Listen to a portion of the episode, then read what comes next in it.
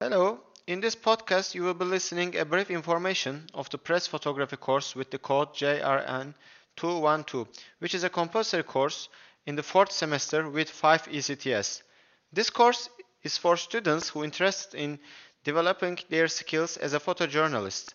Through weekly assignments, presentations and lectures, the course will explore the demands, both practical and ethical, faced by the contemporary photojournalists. Students will have the opportunity to take photographs for a photo project during the term, as well as develop their individual photo essays.